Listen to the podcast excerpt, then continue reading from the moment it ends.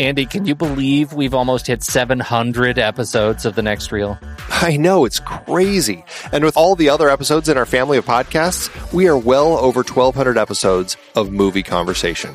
It's really pretty amazing that we've gotten to have these in depth movie chats every week for over a decade now. And we couldn't have done it without our loyal community of film fans. Their support over the years has meant so much. For sure. That reminds me, we should give the merch store a shout out. Buying shirts from thenextreel.com slash merch is a great way listeners can continue to support the show. Plus, they get to sport our great designs. Absolutely. I think sometimes folks forget we have a variety of shirts, mugs, phone cases, and more available. In fact, a great place to start is with a shirt sporting the Next Reels logo. We also have that classic Fast Times Spicoli Surf School tee or the weirdly popular Rusty's European Tour shirt. The one from National Lampoon's European Vacation. Why is that so popular? Search me, but we have sold a ridiculous number of those. I guess there are a lot of Rusties taking trips to Europe? We're always adding new designs based on movies we've covered, like our brand new design for a streetcar named Desire, featuring a streetcar named Desire. So if you want to rep your love of TNR and films, head to thenextreel.com slash merch. Every purchase helps us continue to have these weekly in-depth conversations. So visit thenextreel.com slash merch today. And as always, thanks for listening and being a part of the Next Reel community. We've got lots more great movie chats coming your way. It is hard to believe we have been having in depth conversations about movies since 2011. You are telling me. Producing this show week after week requires a ton of work behind the scenes. If you'd like to help support our efforts, one easy way is by using our originals page when shopping for books and movies that we've covered. Just visit thenextreel.com slash originals. Your purchases made through our links give us a small commission at no extra cost to you and allow us to keep having these great discussions. Season 5 had some great adaptations, like our Meryl Streep Oscar nominated performances series. We covered adaptations like Kramer versus Kramer, Sophie's Choice, and The French Lieutenant's Woman. It's a real Sophie's Choice between those books. you see what I see what I did there? Uh yeah. Uh, and I don't think it's quite at the level of a real Sophie's Choice. We also did Snowpiercer for our Bong Joon Ho series, adapted from the French graphic novel Le Transperceneige. Man, I love that movie. We had our two part 1939 series that included adaptations like Gone with the Wind, Ninotchka, The Women, and The Hound of the Baskervilles. A number of those 1939 movies, like Goodbye Mr. Chips, also tied into our recent 1940 Academy Award Best Picture nominee series. Our naughty children horror series had creepy adaptations like The Bad Seed, Village of the Damned, The Innocents, and Children of the Corn. For our Hayao Miyazaki series, we talked about his take on Lupin III with the Castle of Cagliostro, plus his own The Wind Rises. Some great listener choice picks too Viridiana and The Great Escape. And for our David Mamet Writes series, The Verdict, The Untouchables, and Glengarry Glen Ross. Plus, Kiss Kiss Bang Bang from our Shane Black series, adapted from Brett Halliday's novel, Bodies Are Where You Find Them. Dive into the sources for all of these at thenextreel.com slash originals. Every book you buy helps support the show. Check out thenextreel.com slash originals today and find your next read.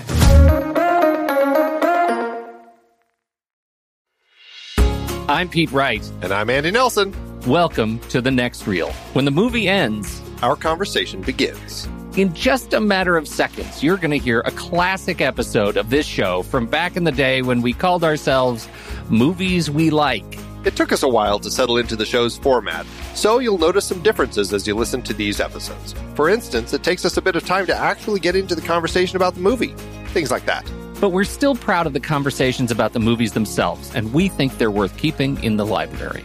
So enjoy these episodes from our back catalog. And you can become part of our Discord community, learn more about the show, and find out how you can become a supporting member at thenextreel.com. So thank you, everybody, for downloading and listening to The Next Reel. We appreciate your time and attention, and we hope you enjoy the show.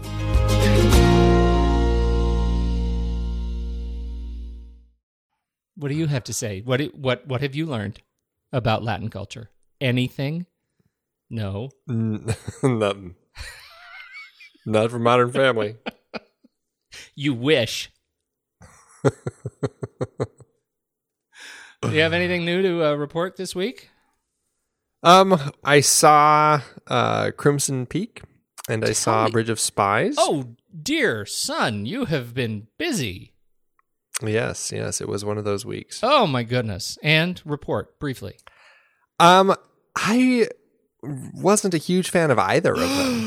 yeah, Crimson Peak. I was like, eh. I hear Crimson Peak like- is just not scary. I hear it's it, it's uh, Well- it's a visual uh, treat, but it's not really a horror movie.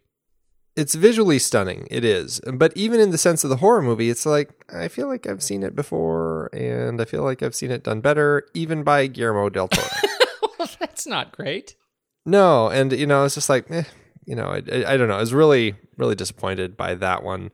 Um, as beautiful as it was to look, I just really just did not get into the movie itself. And Bridge of Spies was a good movie. It's a good story. It's an interesting story, but it's not one that really, you know, made me want to go see it again or anything like that. I'm like, okay, well, I'm glad to know that bit of history, and I can check it off my list. Wow.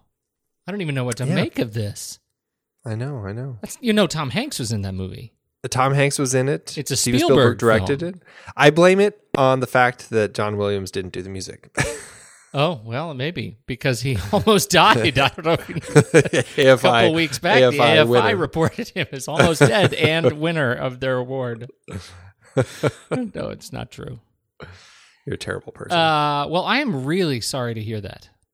Super sorry. yeah, I feel like I, I feel like um, you know, we told the kids we are going to take them to Goosebumps, and then for one re- reason or another, we just didn't end up uh, finding the time to do it. So you went and to I see feel you, like you went to see two movies instead of taking your children to Goosebumps. I see that now. I get it. Exactly, exactly. But uh, you know, when you have parents' night outs, you have to take the take the opportunity to go do something. But um, I feel like I would have enjoyed Goosebumps more than either of those films. Man, I'm I'm sorry to hear that on all accounts. I'll get over it. I'm a big boy. I hope so, it's going to be a long night. Yes, indeed. I have seen nothing. Uh, it's been a solo dad week, and therefore I have nothing to say or to add to this conversation. I guess the other thing we should report is uh, we both fought tooth and nail to get tickets to Star Wars. Oh, good God, man, that was bananas. That was nuts. I guess um, you know it's going to be debuting on 390 IMAX screens across the country, and or across North America. And at one point in there, it's actually going to be on every IMAX screen in the country for a short period of time. and it uh, it made a whop. And this is almost two full 60 months days before out from the movie from the opens. Yeah, it grossed six point five million dollars when it opened on ticket its ticket sales, um, vastly beating the other three movies that were kind of had a three way tie as far as advanced ticket sales, which were Dark Knight Rises, The Hunger Games, and The Avengers. Each of those made around one million dollars from advanced IMAX sales. This one six point five million. Shut down Fandango, movietickets.com. Pretty much every movie. That was my problem. I ticket was sales site. I was bouncing da- back and forth between Fandango, movie tickets, Cinemark, and Regal, and they were all down. All server side errors. All we cannot handle the Star Wars enthusiasm. All uh, we were not ready for this. Who would possibly be ready for this? This is insane. That's what they just should have put on their 500 errors. I think Alamo uh, is the only theater that I've heard that has actually come out to to verbally say we're sorry, we just weren't ready. Yeah. Wow.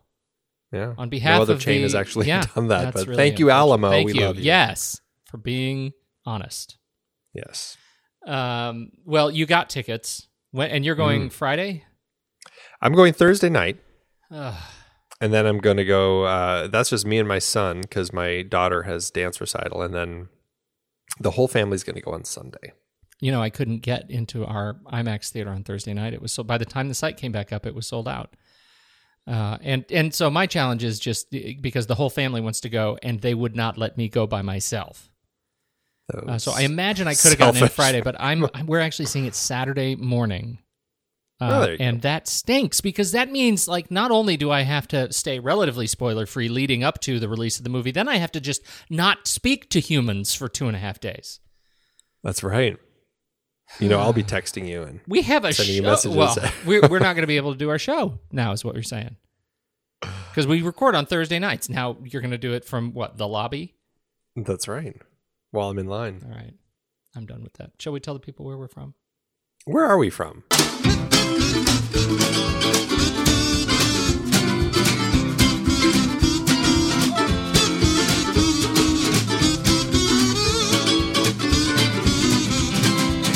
This is the next reel on rashpixel.fm. Everybody, I'm Pete Wright, and that there is Andy Nelson. Hello, hello. And we spoil movies. Tonight on the show, the third in our Horrible Children Halloween Spectacular series with Jack Clayton's 1961 film, The Innocents.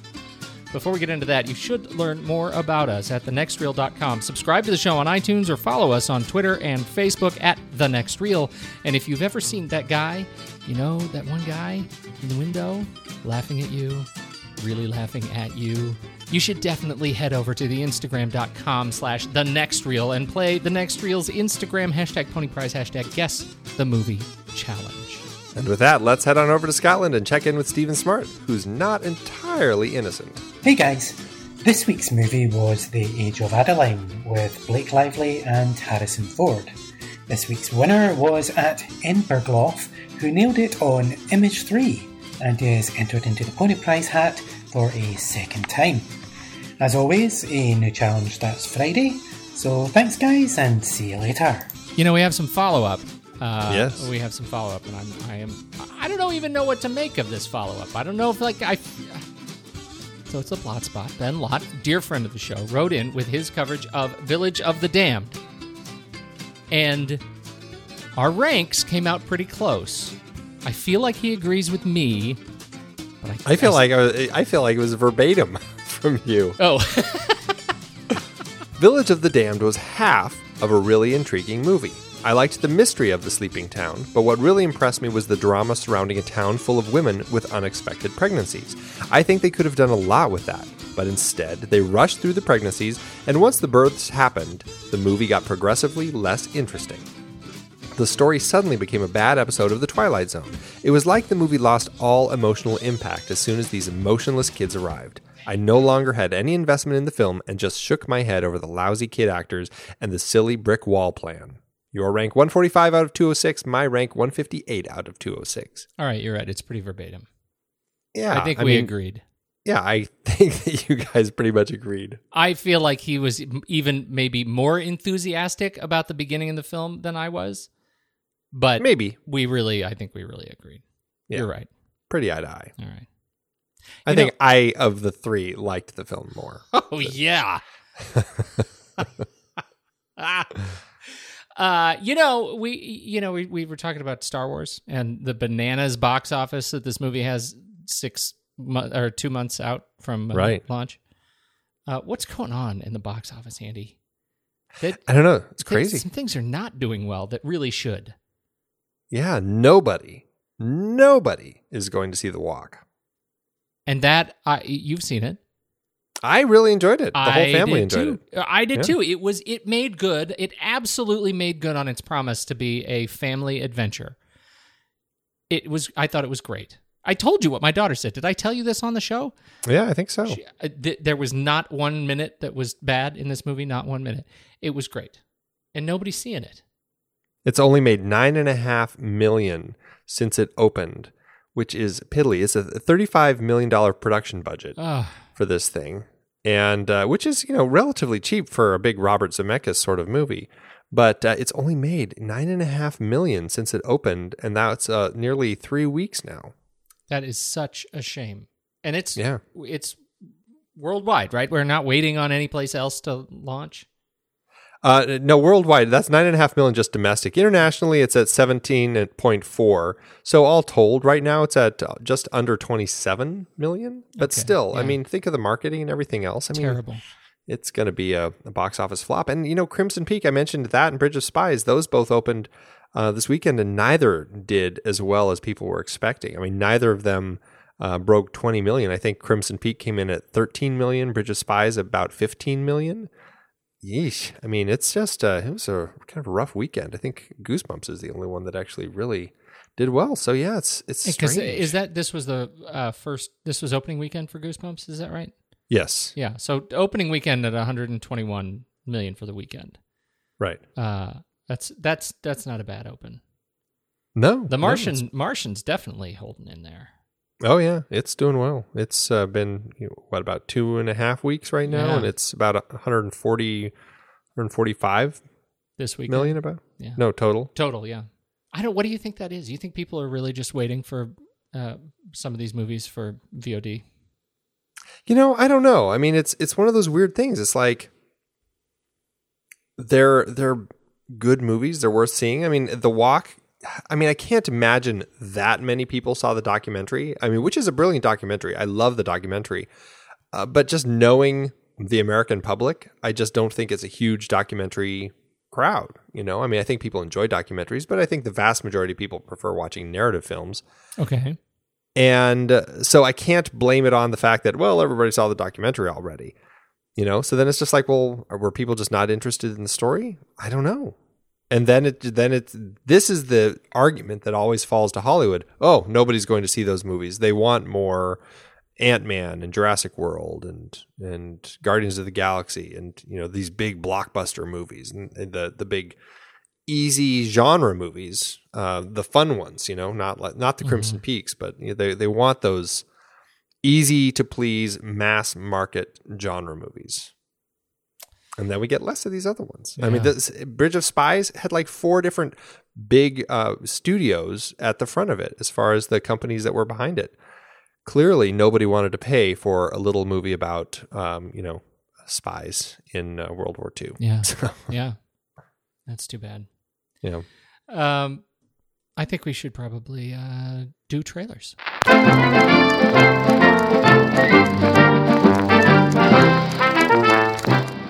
I uh, okay, so I'm gonna go first do it. because I feel like I'm I'm doing one that is more of an honor to our series. Uh, I think that's fair to say. Naughty Children. uh, coming to us from director William Brent Bell and writer Stacey Menear uh, and uh, actress Lauren Cohan and Rupert Evans, Ben Robson. Lauren Cohan, of course, is one of my very favorites from The Walking Dead. The boy. Uh, Nanny is shocked that her new English family's boy is actually a life sized doll. After violating a list of strict rules, disturbing events make her believe that the doll is really alive.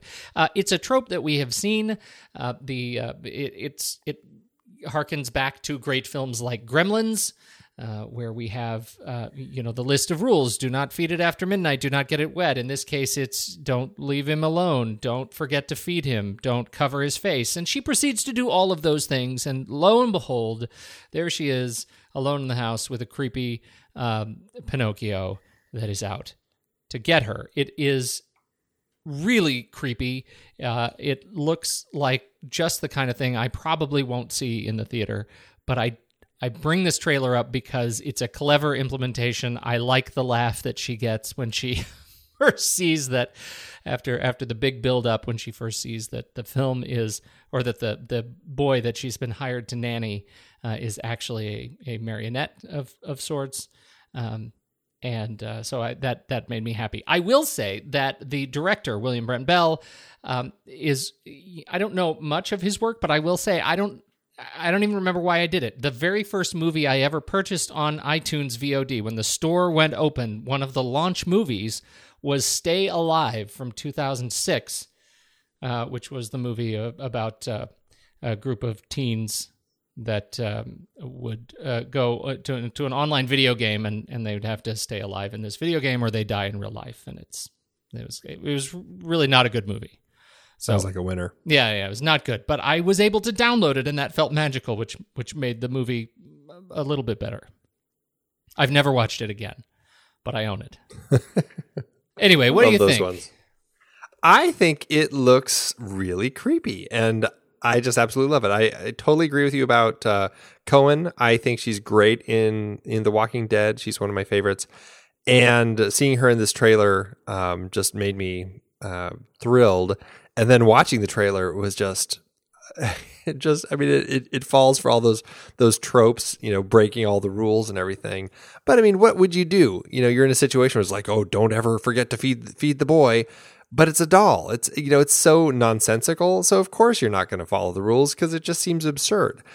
I just um I don't know. It's right up my alley. I really want to see this one. Well, you can, Andy. January 22nd, 2016. You, you could take a friend or your son. He looks kind of like the boy if you make him sit real still. He's so cute. Which is and- impossible. and kind of shiny. Uh, so I think it's going to be great as a family film for you. That's it. There you go. What's yours? Mine uh, is He Never Died, which is a, I don't know, kind of an awkward name. I'm not completely convinced that I like the title, but the trailer itself looks just like so much fun. And it it is a, a Henry Rollins vehicle, which we just don't ever really see too much of. Um, Henry Rollins is a very interesting guy for people who are familiar with him. I mean, he certainly has been in uh, popping popping in and out of a lot of TV shows and stuff like that. And I mean, he is in stuff, but uh, this looks just great. I mean, he plays a, a a character who looks kind of uh, he plays Jack. I mean, he's he's this guy who seems like is he a vampire? Is he, you know, just kind of a, an immortal? What is it about this guy? He's a, a social outcast. He's thrust out of his comfort zone when the outside world bangs on his door and he can't contain his violent past. Um, as IMDb says, the banging on his door is the fact that he actually has a daughter and he now has to deal with the fact that he's got this daughter that he just found out about. And then, of course, his daughter gets kidnapped and tortured and he's got to go save her. But as it turns out, like he is, um, somebody asks him, How old are you? And he's like, I don't know, but uh, I'm in the Bible if that helps at all. Which is great. It's just great. And so, you know, according to the Bible verse, it sounds like he's probably Cain. Also, Oh, the- according to the trailer. And I, I get, I, you know, I don't know. Every You time I watch that, me? I clearly miss that. No, I just must Oh. miss that every time I watch the trailer. I don't know why, but anyway, yes, it looks crazy. It looks bloody. It looks like uh, he's having a very fun time as this guy who's just forced to keep living as much as he doesn't want to. And it just looks like a wild ride. And the fact that Henry Rollins is in it um, just makes me happy. And it's kind of billed as a comedy drama horror. And uh, yeah, I don't know what to say. It's been playing at a lot of festivals, but it's going to open uh, December 18th. So it's it's up against the big dog come December. Nobody's buying its tickets uh, two months in advance, but it doesn't mean I don't want to see it. Uh, I think you should uh, have also mentioned that it stars, uh, co stars Boo Boo Stewart. Oh yes, yes. Who- I don't know who that is, but uh, Well- but I love the name. he, uh, he plays he played the coveted role of Seth Clearwater in Twilight Saga Eclipse ah, of and course. Breaking Dawn one and two. Old Boo Boo. The thing I like about this trailer, and I, I, you know, we watch a lot of trailers. I love this trailer because it, it is a little bit of the mini movie, right? I mean, it's not just it's not like on the the Star Wars side of things where they give you they give you enough and you don't really you don't really know what the story is unless you're really digging into it and researching kind of the you know the news from the universe. Uh, it doesn't give you the movie; it gives you the visuals. It's exciting and the music. It's in, it, emotional and you're brought in. Versus the you know the trailers that actually give you they do give you the whole movie. Like this one is nicely balanced right in between. I feel like it starts and we get the social outcast part, the little bit of the sociopath part, but then we actually get the um you know we we get the supernatural bit and we get to see him get shot with a shotgun in this red band trailer and we get to see him live through we get to see him shot between the eyes in the head uh and he stands up and and you know obviously lives through it. It's I, I that part for me like being able to see the whole uh, the whole thing i think it was a really well done trailer for this movie. It didn't give give away so much that it made me not want to see it. It gave away just enough for me to say i want to see a lot more of that.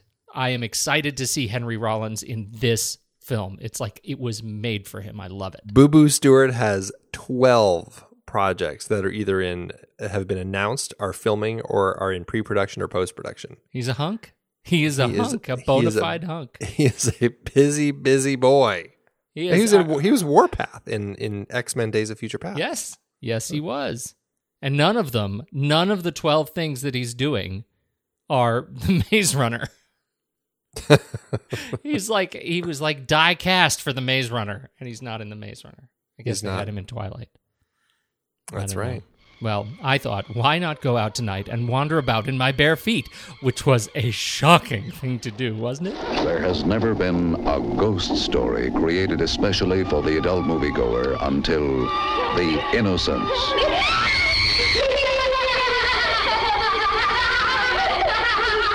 Do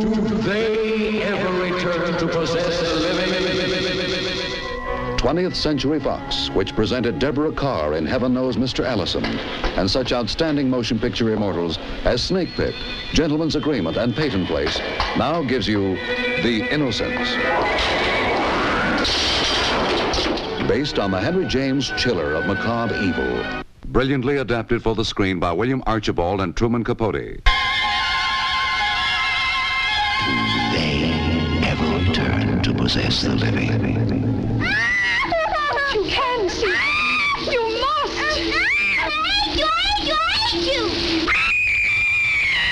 The Innocents, produced and directed by Jack Clayton, the man who directed Room at the Top, turned into fearful reality by the magnificent performance of Miss Deborah Kerr, with Michael Redgrave as the uncle, co-starring Peter Wyngarde, Megs Jenkins, I saw him staring. Who, miss? The same man, the man on the tower. The tower? But now, just now, he was staring past me into the house as if he were hunting someone. Oh, what's he like, miss? Oh, he had dark, curling hair and the hardest, the coldest eyes. Is he? Would you say he was very handsome? Oh, yes, yes, handsome, handsome and obscene. The Innocents. Andy? Hmm. 1961 British supernatural gothic horror film.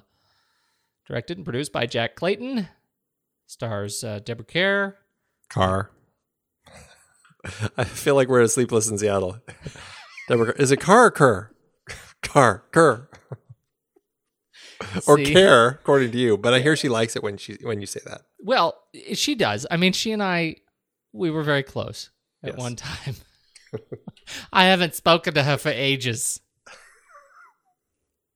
Is it is it really car? Is It is for car. real? It is car. I don't think Really I've is. ever said it. I don't think I've ever actually said I've read it. Never said it. Mm. All right. Michael Redgrave.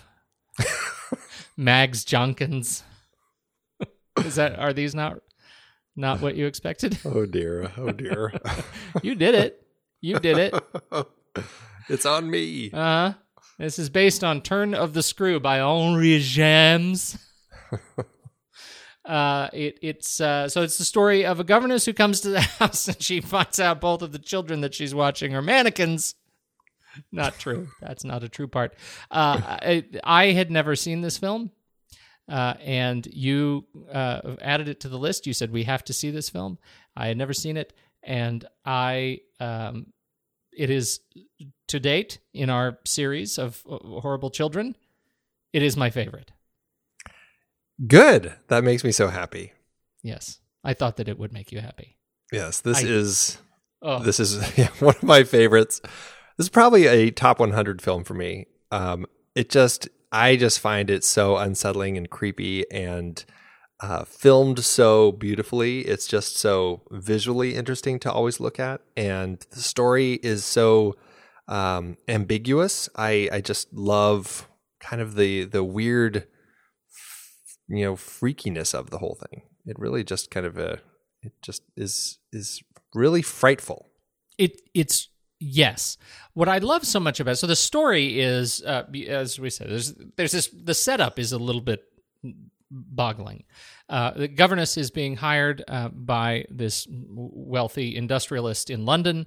He says, "You know, I've just inherited these two children, my my uh, niece and nephew. I want nothing to do with them, nothing at all. I want you to go. They're at my country house." Which is not really a house as much as it is a castle. I want a country house like that. Yes, a country village. Uh, and and I want you to go there, go to the country house, and I want you to take responsibility of the children. I do not ever want to hear about the children or see the children. I don't have time for it. And at some point, he he talks about how he he his life is, I guess, weirdly illicit. He's there are things that he does that he can't say to children. uh, which I wanted to hear more about. Uh, they never they never really dive down that particular well, um, and and so off she goes. She's a first time governess, and she gets in a carriage and she goes to the country estate, and she takes over the children, and they they start with this beautiful life uh, until she uh, she's with one child and it's fantastic and the child is perfect and cherubic and polite and the then she gets a, a letter that says the other child's coming back from boarding school. He we don't want him back at the boarding school so you can have him and uh, take him back. We don't want him. He's a danger to other children. And and so now we have both of these children these perfect children and so begins the mystery. Are the children really horrible? Are the children somehow possessed? Or is the governess seeing things and it turns out uh, there's nothing going on at all? Right. Is she going mad? Is she going mad? Oh my goodness. It's, was that, I, I, it was beautiful. Well, and I think it, I think of another very interesting element of the script that is worth mentioning is that she's a vicar's daughter, and uh, and kind of a, I mean, Deborah Kerr is playing it, and she was nearly forty. So technically, she, uh, if it were in the Victorian era, it would be a little bit of an old maid. Even though I think in the original story she was supposed to be like twenty or something. But anyway, she's kind of a country vicar's daughter, so she's not really completely um, at kind of tuned into the world or raising kids or anything, and so her interpretation of some of the things that are happening seen through the eyes of a vicar's daughter is like I've got to fix this and I've got to you know use my tools to to to smite the evil. And it uh, it becomes very interesting as you start looking at it and and figuring out is she really seeing these things or is it all just in her head and she's turning it into something because of that upbringing that she had? I, am glad you brought that up. I, I think the the way the film deals with um, you know, religion and uh, and sort of fetishizes symbols, religious symbols, uh, and and sort of bastardizes religious symbols in the film. I think is is fascinating. Um, the use of statuary as haunting figures, broken statues, um, you know, that are broken in kind of horrendous ways. Uh, I, I, think is really beautiful and it gives you that that that to me really builds this sense of intensity of you know things are about to get freaky on well, this uh, around here. yeah it's so disturbing because there are so many shots where you see a figure standing in the back like in the backyard or whatever and it's like oh that's just one of those freaky statues that they have in the back. Yes. it's not really a ghost. It's just the statue and those are so terrifying in their own right. Yes. Yeah. Until it's not, until it's a thing that's actually standing on a roof or appearing to you in the uh, reflection. It is uh, really haunting. Um, so, who do you? Wh- how would you like to to start talking about it, uh, it, pulling it apart? Where where do you, as the expert in the Innocents? I think that the the story and the script is a great place to start, and just kind of the nature of uh, of her character and what she is kind of what she's seeing. So, I mean, maybe we'll start with the the script and uh, Miss Giddens. The script uh, was written by William Archibald and Truman Capote. Capote, I hear, Capote. is how he likes you to say it. Ca- Capote. Oh, Capote. Yeah. Capote. No. And actually, uh, William Archibald wrote the play. This was actually mm-hmm. a play after after the uh, the uh, Henry James novel in 1898. Uh, then uh, um, William Archibald wrote the play 1950 and he did the first draft of the script, and it was um, not to Jack Clayton's liking very much. He felt that he didn't. Uh, he uh, Clayton felt that Archibald did not take it out of the staginess of it. It was really still just kind of trapped into the uh, interior location, and, and so, then it would have been the bad seed. And then it would have been the bad seed. Right, and uh, but Mervyn LeRoy would have loved the script, but right. uh, yeah, Clayton really wanted to break it out a little bit. He talked to some friends and ended up uh, with Capote, who he said uh, Clayton said uh, contributed ninety percent of what's in the script, and there's so much stuff going on in the script, and a lot of just great, great bits. Like you've got that just fantastic line of dialogue when uh, Miss Giddens is talking to Flora about the fact that uh, that Miles is going to be coming home from his boarding school, and Flora is kind of not paying attention and she looks down. She's like, Oh, look at the lovely spider. It caught a butterfly. And it's just like a great little moment for Flora. And it's also such interesting little subtext that's going on. And it's also really freaky because you're like, this kid is off. There's something just not quite right here. So not quite right because then she starts like tapping it. Right, tapping the butterfly like you get it, spider. It is. It's in, it's a butterfly. It's like looks like it's struggling. Like they they there's a good a great special effect there. Yes, absolutely. Um, I I think you're exactly right. And and Truman Capote himself, just not a well dude. This very is felt very much like he was channeling some of his own inner demons. Don't you think? And from what I understand, he was actually working on this while he was dealing with the in cold blood story. So that was in his head Yeah, while he, while he was doing this. There you go. I this is um, this definitely feels like a Truman Capote um, therapy session. Uh, the, interestingly, there's one bit that he apparently didn't like. He was very disappointed in himself. Um, the bit when uh, when Miss Giddens sees the ghost of Miss Jessel sitting in the classroom up at the desk, crying, and then she goes up to it, and you know the cinema trick if she goes up there, and then all of a sudden she's not there anymore. But she looks down and she sees the teardrop on the little chalkboard, and she wipes the teardrop. He was very upset with himself that he put that teardrop in there because he felt it was too uh, much of a physical example saying the ghosts were real, and it didn't leave that ambiguity that they had been balancing so well through the rest of the script. So apparently, he was very bothered that uh, that he wrote that in there and, he, and he Oh. left it. Okay, first time viewer comment. Mm-hmm. Uh, I didn't think that was the ghost. Oh, Like I thought it was Mrs. Giddens. Like I thought she woke up, she got up there and was like in such a place of terror that that that she might have interpreted it as the ghost was real, but like the way I and I probably um, went more down the road of interpreting this as a cerebral thriller, and that so much of this was going on in Mrs. Giddens' head too. Uh, that I felt like she was coming into touch with her own damage, and that that that tear was was more than likely hers.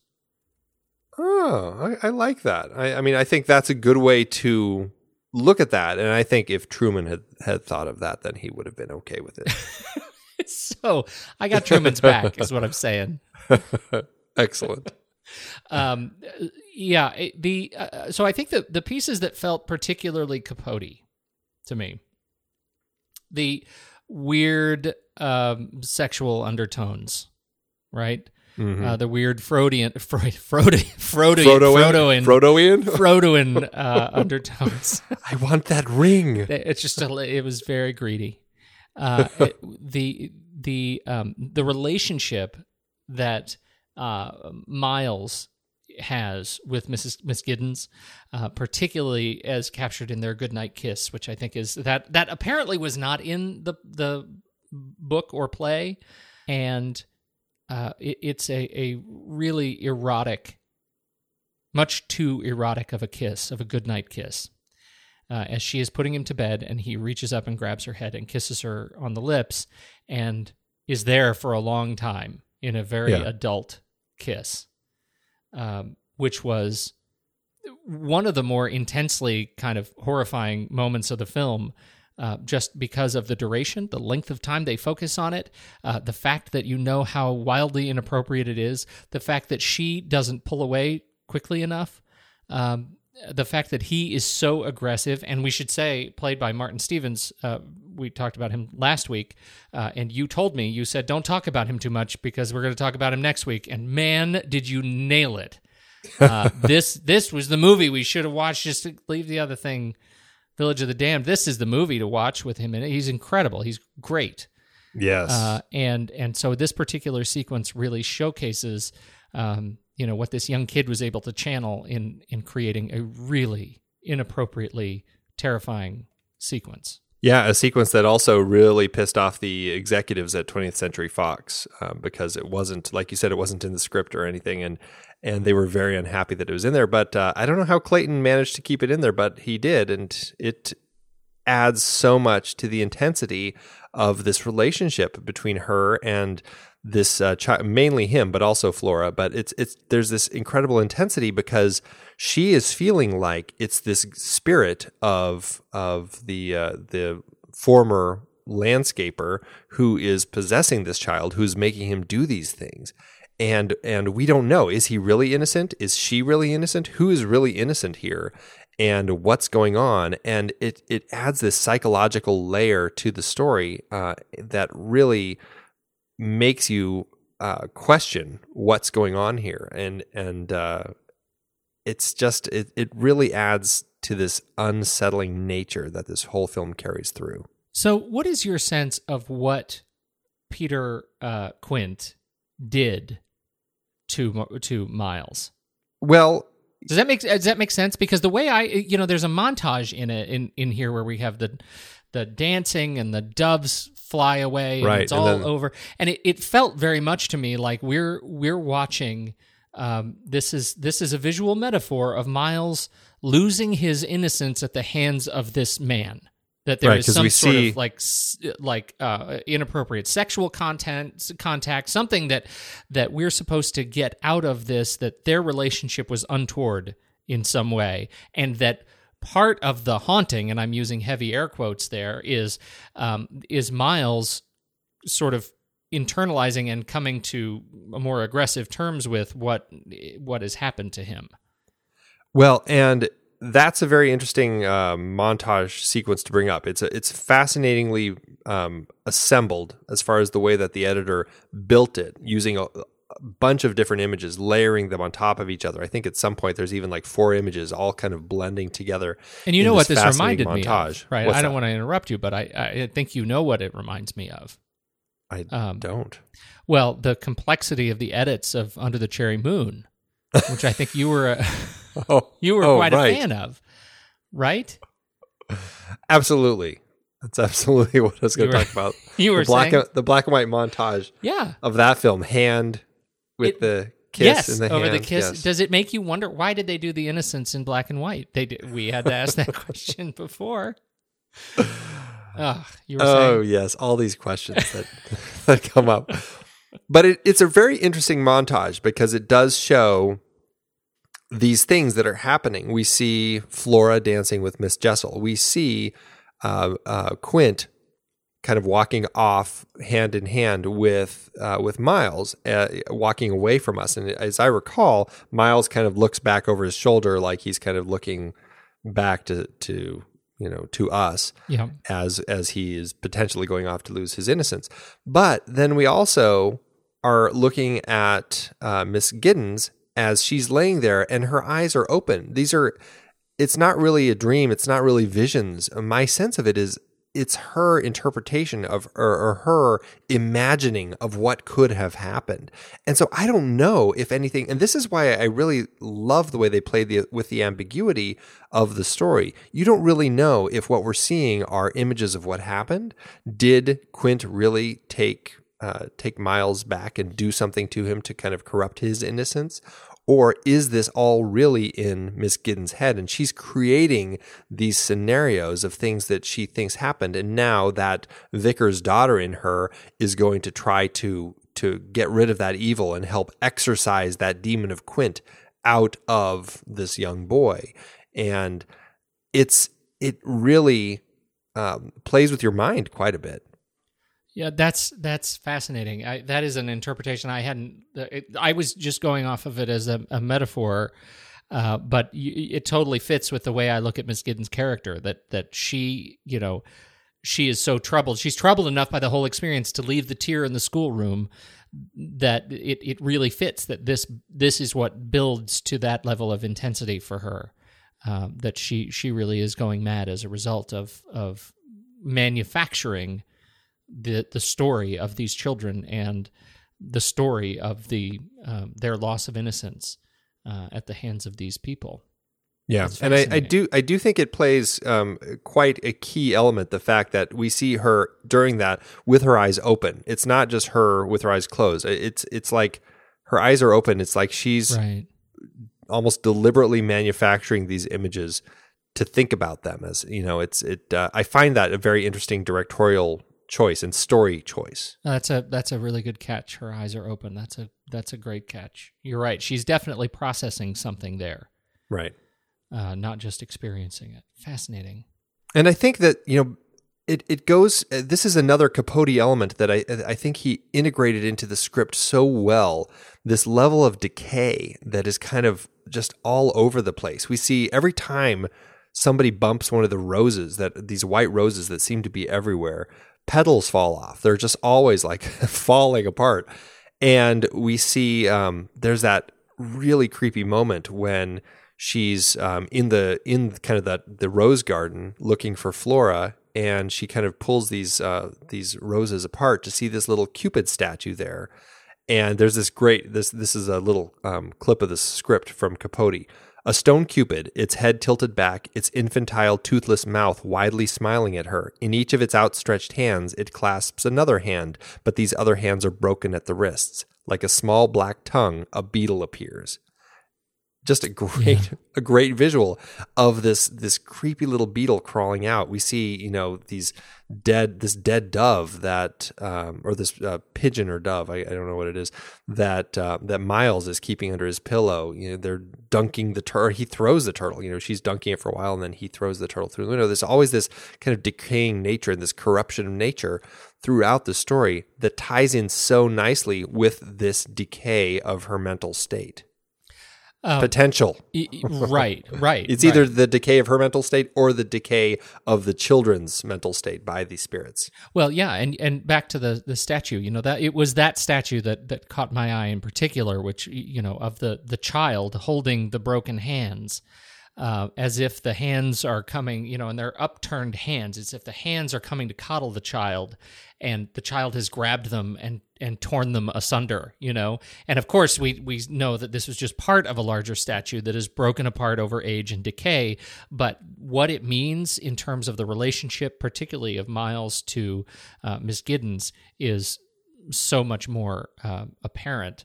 Uh, you know, on on that second viewing for me, just uh, man, I get it.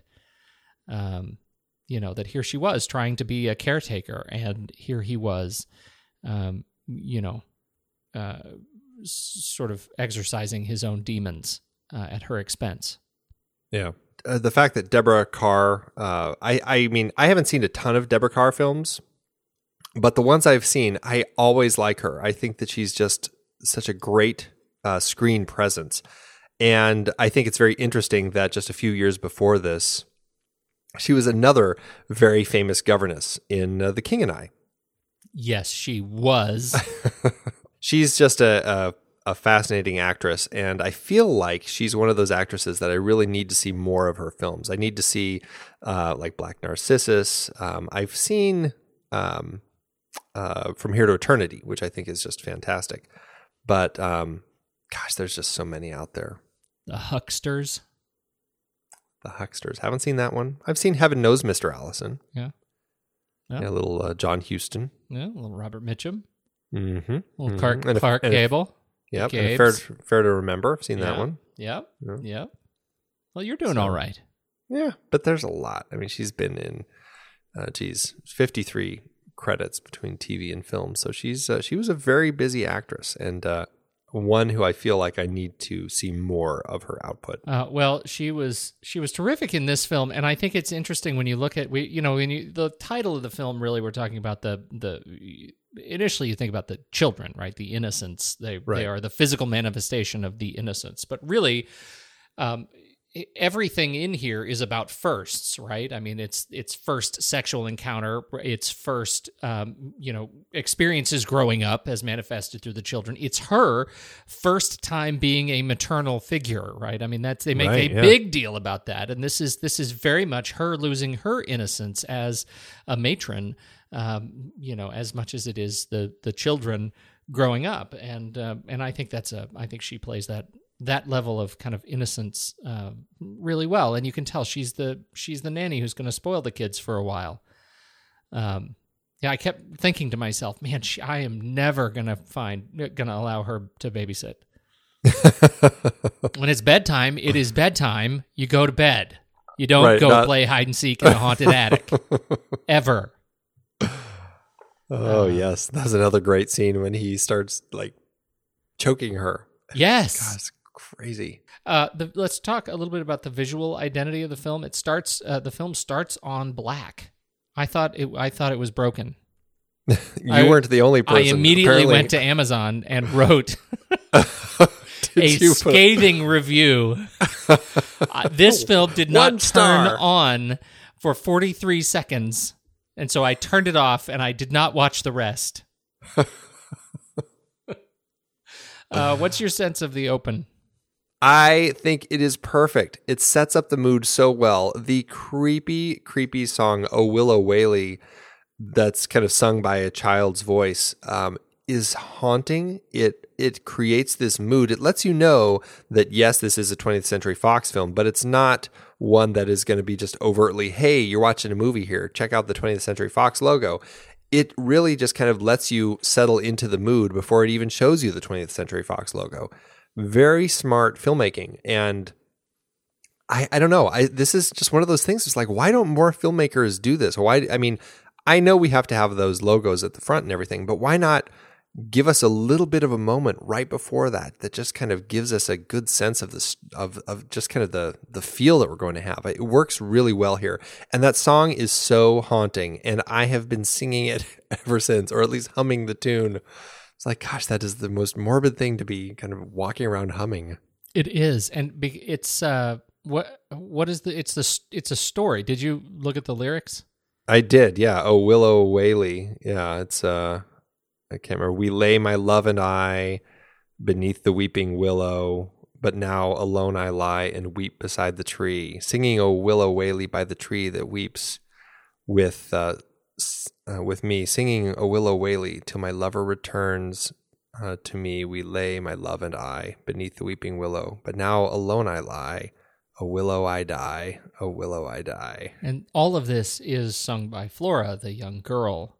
Right. Uh, and again, like talk about a great open, a great way to subversively introduce us to this girl losing her innocence. What is what possible business does she have singing this song if it weren't for her experience with these adults doing illicit things? and that's i mean going back to the spider it's it what business does she have i mean i know children are curious and stuff but it, she has this gleeful interest in the morbid.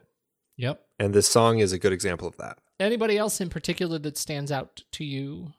um, I, I mentioned the editing briefly with the montage and stuff jim clark did a great job with the editing I really enjoy what he did both with the editing, like the montage and the dissolves. There are so many dissolves. Like every time we're going from from uh, sequence to sequence, there's always a dissolve, and they're really slow dissolves, like almost creating ghostly images as you go super slow from one to the next, which I think lends to that atmospheric ghost story feel all the way through. Can you? I mean, think back, will you? I mean, when was the last time you edited film?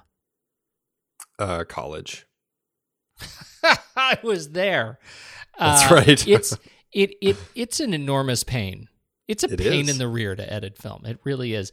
I that is what I was thinking of the entire time I was watching this film because you're right. It is every sequence. There is it's not just a slow dissolve, it's a wildly complex dissolve that tells its own narrative in th- 4 to 5 seconds.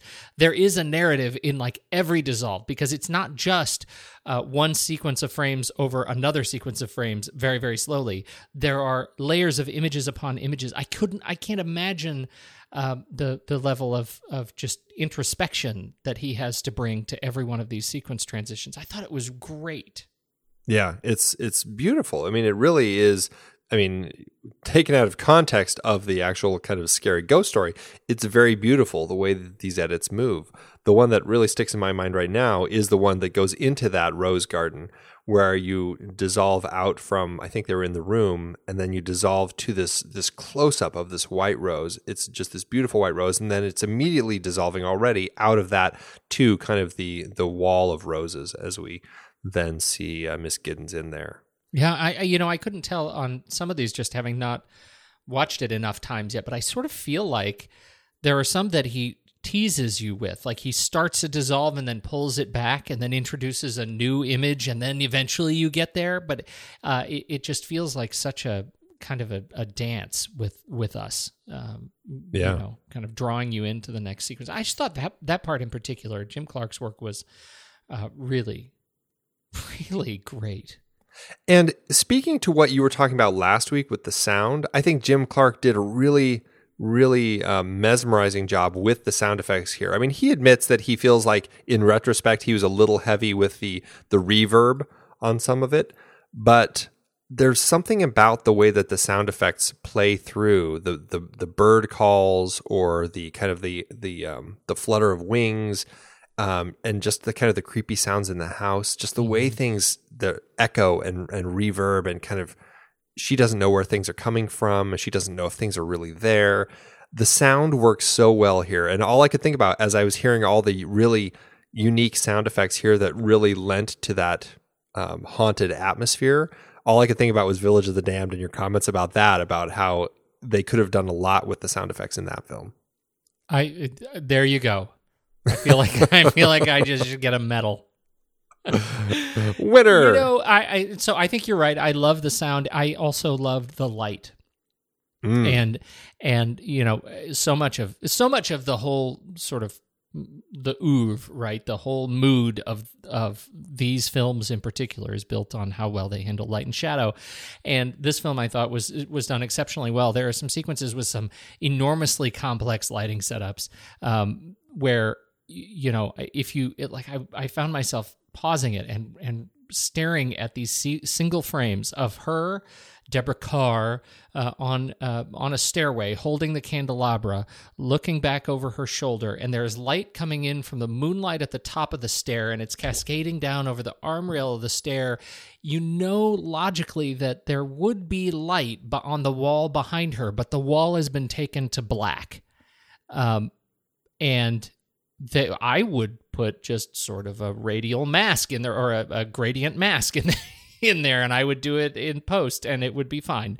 Uh, but that is not that is not what it looks like. They have really strategically um, lit each of these sequences in this fantastically gorgeous set that I thought was um, really well atmosphered. Um, don't you think? I mean, Yeah, no, Freddie Francis, the cinematographer, um, did just a stunning, stunning job with this. I mean, to the point where in the exteriors, he would paint some trees to make them have more light or less light. I mean, he was that specific with some of this. For the candle sequences when she's walking around the house, he wanted to light those with candle as much as he could. And he actually had them make these candles with four wicks. So he would have these huge flames. And they still would have um, some, some uh, people with lights on the sides of the frame who would on dimmer switches. So as she would walk by, the light would come up and then down to kind Yes. of help illuminate her. And he and um, and uh, Jack Clayton really um, were initially fighting to shoot this. Uh, they wanted it because they wanted to keep that atmospheric um, sense tight. They wanted to shoot this the regular at the time kind of the British uh, standard aspect ratio, which was like 1.66 to 1. And uh, and 20th Century Fox had just kind of come out with the CinemaScope. They'd patented it and everything, and so everything that they made had to be CinemaScope. And they told them you have to do the CinemaScope or else. And they finally relented.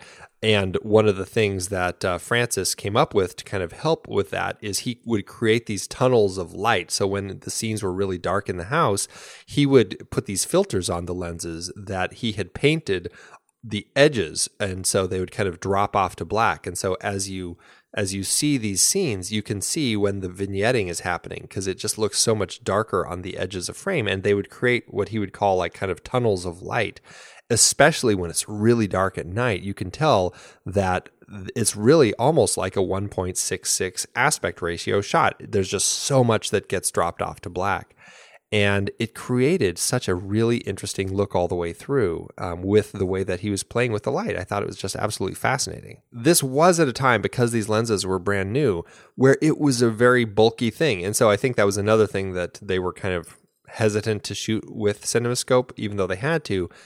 The CinemaScope lenses at the time, my understanding is that they actually had two focal um, places, two focal points on the actual lens that the that the camera team had to operate in order to keep things in focus. And it just sounds like you had to focus them separately, which sounds just horribly Horrible. difficult. Ah, yeah, horrible. yeah. I, it's like, gosh, how did they do that? And the interesting thing with these lenses is that um, when things were really close to them, and especially toward the edges of the frame, they would actually bloat a little bit more. And so, some interesting shots when you would have one like uh, like the um, the wonderful wonderful um, maid, Mrs. Gross, played by Megs Jenkins, when she would be like all the way up on the the front left side of frame and Miss Giddens all the way in the back right or something like that. Um, Mrs. Gross's face would be a little more bloated because she was that much closer to the lens. So it did have some of that distortion in there, but um, you know, I still think that they just they worked it um, brilliantly throughout to create great framing shots of somebody really close and somebody really far, or the vignetting, or just the way that they constantly were working it. It's just just brilliant. And to your point, man, they use that deep focus all over the place. Oh yes, Uh, it's everywhere. It is everywhere, and it was great. And it's amazing just how well that particular technique uh, lends itself to making children scarier. right? yes, Um, absolutely. uh, one more thing on the candles, because obviously they're using real candles. Were you not? I mean, was that not a particularly horrifying thing to watch as people would get scared and run with a candelabra in and out of these rooms and up and down stairs? Like that, that whole experience to me was really difficult just to watch. They are going to set themselves They on are fire. going to set themselves on fire. Something is going to light on fire. Nothing ever did, but it should have by all rights. Absolutely. Yeah, those are huge flames. I mean, like four inch high flames coming off of those things. It was not good. No, pretty scary. Um. All right. Random tidbit of information Megs Jenkins, um, who I said did play um, Mrs. Gross, also played Mrs. Gross again in 1974 in the Turn of the Screw TV movie. How interesting is that? There you go. um. uh, did, we already talked about a little bit about the sound.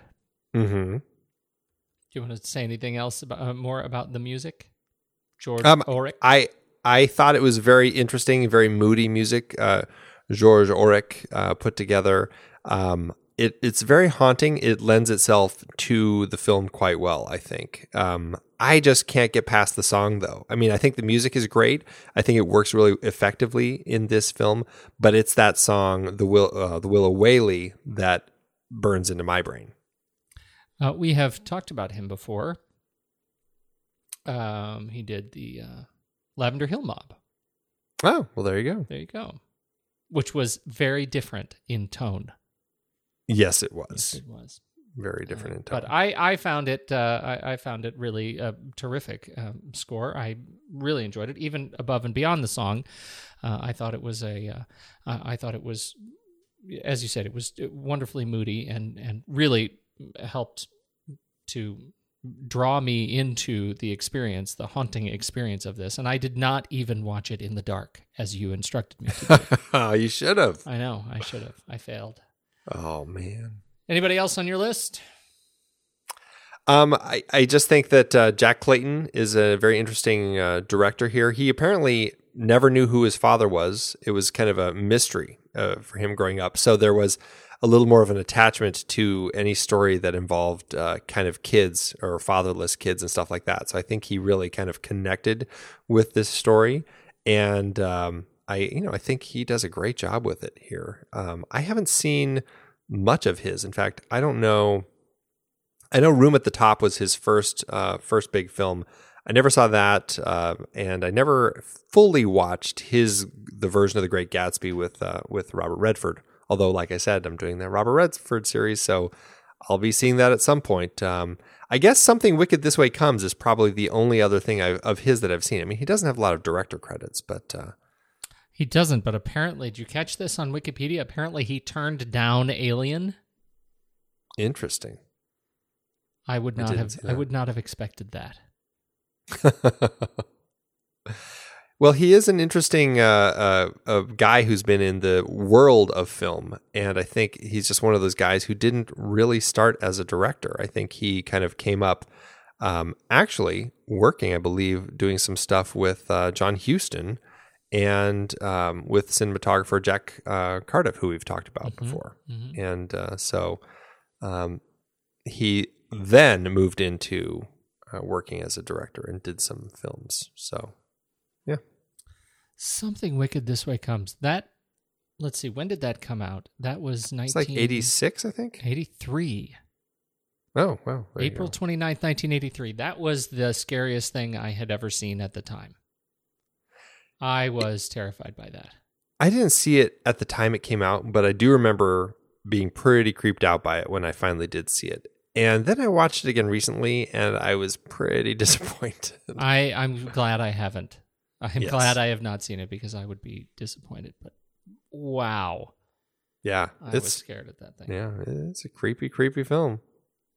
All right. That's one that may be worth a remake. Yeah, probably. You know. That and Crawl. Yeah, there you go. Uh, let's see. Anything else we want to talk about before we do the uh, numbers? Um, I uh, just wanted to say that uh, I I really enjoy Michael Redgrave in his brief bit as Very the, uh, brief. as the uncle. Yeah, very brief. Um, but he works really well because he's very memorable in the role. There's something about the way that he performs it and his face and everything that you remember him. I- Like he- yeah. he's stuck in your head for the film. I think. Yes, and I, I agree with you. I think this is this is that scene would be the only scene that I have a problem with in in the script. Not a fault of his. Uh, but I find, and, and again, this may be just a sign that it's dated. This is the part of the story that's dated to me, which is his adamance that he is not involved in the lives of these children. and it's not even so much that he is abdicating his role as their uncle, right? He's he's their blood uncle, but not familial uncle. It's just the the way he says it, the you know the the number of times he repeats it, the the way he burns it into her head. I do not want you ever to talk to me about these children. Those that that kind of language and the delivery I found was so over the top. Like that was that was the piece that I just was like, I hope it gets better from here. um, And luckily, it does. it gets a lot better from there. Yeah, yeah. No, I, I, I agree with you. I, that is kind of a, a weaker part of the film. It, but you know, it still is something that I, I can I can kind of buy into, especially because it's just such a short beginning. The interesting thing that is uh, why I brought him up, though, is that um, Jack Clayton initially offered the part to Cary Grant of all people, and uh, which would have been very strange to see Cary Grant in the film. Yes. And Cary Grant uh, expressed a little interest, but he said only if the uncle gets to come back in the end and and have a little bit more uh, kind of of a, a last scene in there, uh, kind of showing his his resolution to help the children at the end or something like that, which sounded absurd. And, and of course, Jack Clayton was smart enough to go, yeah, it's probably not going to actually work out if we do that. So he said at the time, which was the early '60s, which was really a big peak of of Cary Grant's.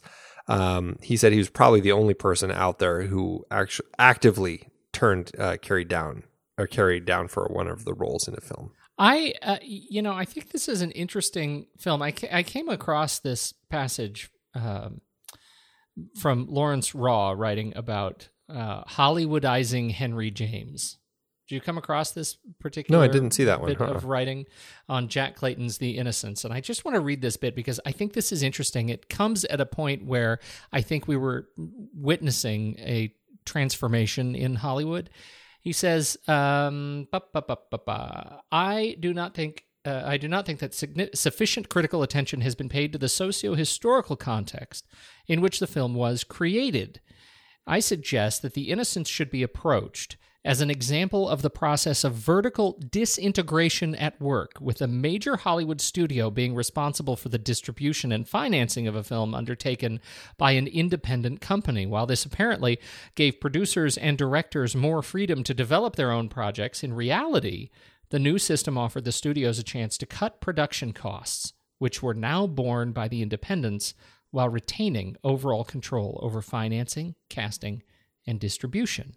Jack Clayton was only offered the chance to direct and produce The Innocents.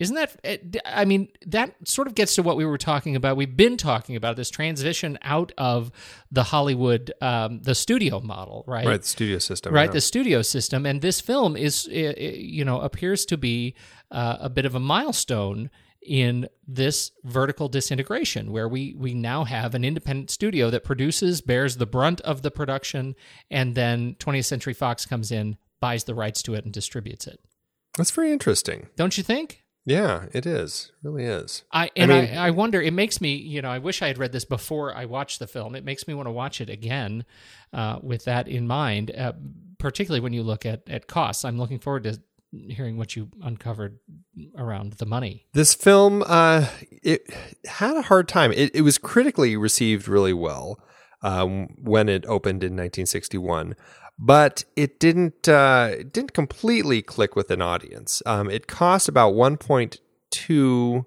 uh, million to make U.S. dollars um, at the time, which adjusted is about uh, 9.4 million dollars, and in the end, it ended up making about um, about 1.2 million dollars, um, and adjusted, which is adjusted about 9.3. It it made just slightly less, and it's funny because the the profit per finished minute ended up being it lost about forty eight dollars per finished minute, um, and then adjusted adjusted that's about three hundred seventy five dollars per finished minute.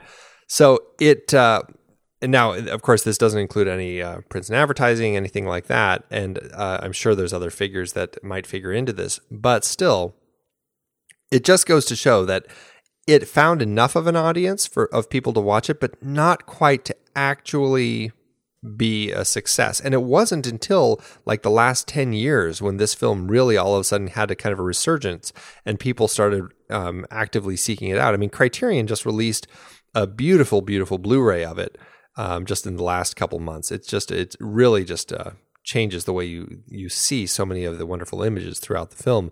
Um, and it's just, uh, it's just gorgeous. And, uh, but up until the last 10 years or so, it was just kind of uh, largely forgotten. And so it's great that people are finding this again because it certainly deserves to not be in the negative column on our adjusted profit per finished Yeah, minute. that's really unfortunate.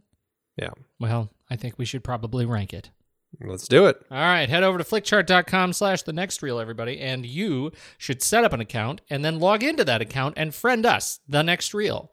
Uh, and then we're, you're going to start ranking movies, and uh, you're going to rank all the movies that we have ranked and see how your stack rankings match up with our stack rankings.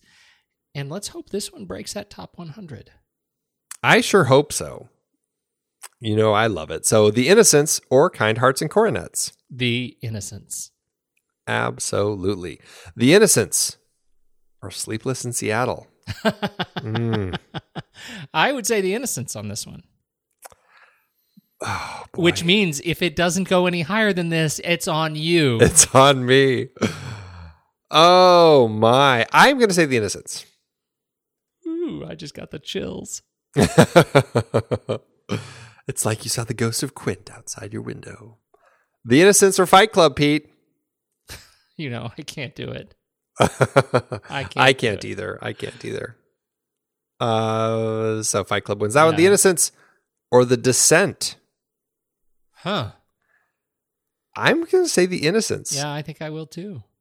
The mood really is just creepy, creepy, creepy. The Innocents or Misery? We're getting some good little. uh some yeah, these are horror. good matchups. Yeah. I'm going to say The Innocents against Misery for sure. I uh I'm a little torn, but I am going to say The Innocents. The Innocents or Sweet Smell of Success. I'm saying The Innocents. yeah, The here. Innocents. Yeah.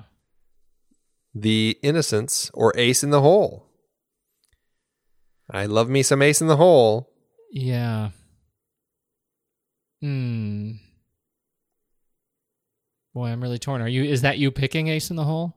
No, I'm a little torn myself. I feel like I'm. I have haven't seen it enough times to maybe judge this one. I think Innocents. I think the Innocents. That's what I'm going to say. The Innocents. You're That's saying it. The Innocents. I'm saying it. I feel like I'm going to say Ace in the Hole. but I'm I'm flip flopping a little bit. So if you're the Innocents, I'll go with the innocents. I'm the with you. Innocents. Yeah, All right, I'll I'll flip back over to the Innocents. The Innocents. Kramer versus Kramer. the Innocents. Awfully good stuff going on in Kramer versus Kramer. The Innocents. Okay. All right, the innocents, number 27. With a bullet. 27 out of 207. Yes, it, uh, it was only stopped by Fight Club. As it should be. It's an excellent, excellent film. I'm so thrilled to uh, have put it on our list of films that we've talked about. Um, I just absolutely love it. It's always a great one to watch around uh, Halloween. So hopefully our uh, our listeners enjoy it too. I hope so too. I think that this this film so beautifully articulates that sense. I think you said it, right? That sense of this just terrible horror that is present but not obvious. And I think that uh, and the ambiguity of uh, you know of the the manifestation of that horror is really terrific. Uh, we didn't talk about the end, the death of Miles, which you know is I, I think a, a seminal point in the film that the, the way he dies with the uh, you know he just sort of drops dead in the middle of the of the garden um, uh, and in her arms. I thought that was just a, a really beautiful way to wrap up the film, and who knows what happens to her as a result of it. I just feel like it was it was really hauntingly articulated. So I, I this was a great pick, Andy. I am so glad you put it on the list, and I'm really glad it's in my collection. I am so glad that you enjoyed it because I get so nervous when it's something I really like, and then I show you, and you're like, "Oh, I hated it." No, you were right on on this one. Well, good. Yes. Uh, if if the worst thing I can say about it is that it's no Fight Club, that's a win. right. Right. Exactly. What's Um, your uh, What's your Letterboxd rating for this one? Uh, gosh, are you a five star on this one? You know, I give it four and a half, and I think it's because there's some elements right at the beginning that uh, that stumble a little bit for That me. was it. I was going to give it a four because that's kind of where I am on the whole introduction to the con- conceit. Yeah, right. Um, so okay, well, I think that's fair. Did you know there was a a prequel made in 1971? I did not know that. Yeah, with Marlon Brando, Oh, called the Night the Nightcomers. I, do, I don't know of this one. Now it's it's technically a prequel to the novel, so I don't know. I, I don't know if it ties into. I mean, it's, it's pr- essentially the same story, but um, I kind of uh, curious to see it now. Um, Yeah. Marlon Brando plays Peter Quint well, that's what I was going to ask. Is it the story of Peter Quint and the boy? and Miss Jessel. Yeah, recently orphaned, Flora and Miles are abandoned by their new guardian and entrusted to the care of housekeeper Mrs. Gross, governess Miss Jessel, and Peter Quint, the former valet and now gardener. With only these three adults for company, the children live an isolated life in the sprawling country manor estate. The children are particularly fascinated by Peter Quint due to his eclectic knowledge and engaging stories and willingness to entertain them. With this captive audience, Quint doses out his strange philosophies on love and death. Oh, the I feel like we should see Miss that. Jessel. Yeah, it's very interesting. Um, I am uh, gonna have to add this to my list of things to watch. Wonder if it's any good. Where are we going next week? Uh, this we're going to wrap up our Yes. big uh, children uh, uh, horror, horrible children extravaganza. That's right. We're we're wrapping up the Naughty Children series with Stephen King's Children of the Corn, the 1984 version. I'm glad you specified. Yes, because there was that remake that was a couple years ago, and I didn't hear anything good about that one. So I didn't either. Uh, but I didn't know. I thought maybe if it was great, this would be one that Andy would recommend. Trying to be an outlier. yeah, I'll be I'll be curious to watch Kil- Children of the Corn again. It's one I'd only seen uh, recently, so I'm kind of curious to revisit it, see what I, I, think of it this I time. have not seen it in years and years. Yeah. So I, I am I have very li- precious little memory of it. The only thing I really remember is the hand in the blender. I don't That was even in that remember movie, right? I don't know. I, I don't even remember, and I just watched it like a few, like a year or so ago. I hope it was in that movie. I really do. I hope so too. I want to see a hand in blender. I know there was one in Goonies. Close. Oh, that was Oh. it. No, this was a thing. Okay. Well, maybe I only saw the remake. We shall see next week. I gotta go to bed. All right, I'm gonna go up to my roof and stroke my pigeons.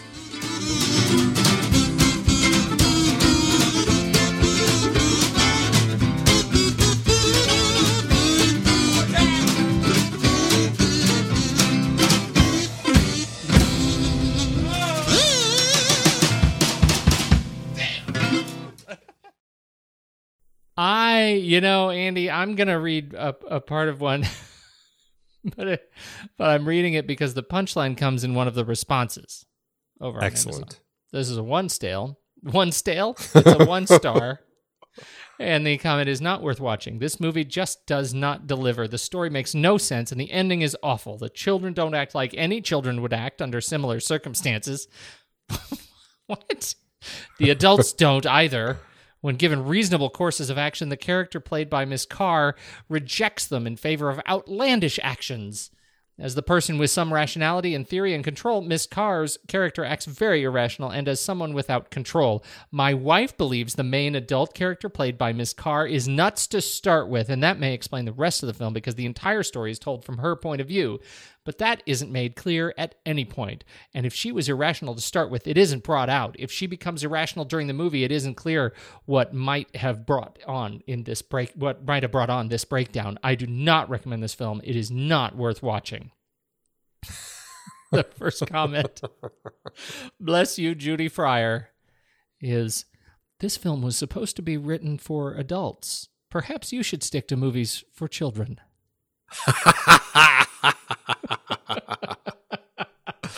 I love it. Uh, That's what I got. What's yours?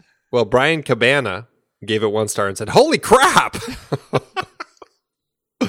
I'm watching this film now. It's on TCM. What a badly acted, and by the way, there's commas all through this. Like, there's no periods, it's just commas. I'm watching this film now. It's on TCM. What a badly acted, I suppose badly written, hence the bad acting. The children, especially, lousy actors. The girls scream, cry, scream, cry, scream, cry, on and on for what seemed like 20 minutes. Miss Kerr, eyes wide open, jaws askew, like she's going to throw up, is good acting by some standards. If the music is supposed to be scary, it's not. With that incessant piano tinkling and drum beats and the alien movie music, it's about as scary as Casper the Friendly Ghost. What? Yes, Brian Cabana apparently just spewed whatever came into his head as he did not as like he it. watched the film. I did not like Yes. that film. Do you know, some nights I think, gosh, you know, what are we doing? And then some nights, Amazon, you deliver. I've been podcasting since 2006. In that time, I've tried countless hosting platforms, but in August 2022, we switched to Transistor to power all of our shows here at True Story FM, and it's been a game changer. I love the Transistor allows unlimited podcasts and storage without extra charges. We can publish so much content, and we do. If you want to start up a podcast, do yourself a favor and host your show on Transistor. With their one click publishing, you can get your new show onto all the major podcast directories effortlessly. And their website builder lets you quickly build custom sites for each show. The detailed analytics are invaluable too. You can access all kinds of listener data anytime. Oh, and the versatile players allow you to embed episodes anywhere to reach new listeners. Plus, the team behind Transistor is super responsive and keeps making the platform even better. After using countless hosting services over 15 plus years, Transistor has been hands down the best podcast partner for us. If you want a hosting platform to take all the worry out of getting your podcast out into the world, go to thenextreel.com slash transistor and check it out. Support our show and support your own show by going to thenextreel.com slash transistor. Start growing your podcast today.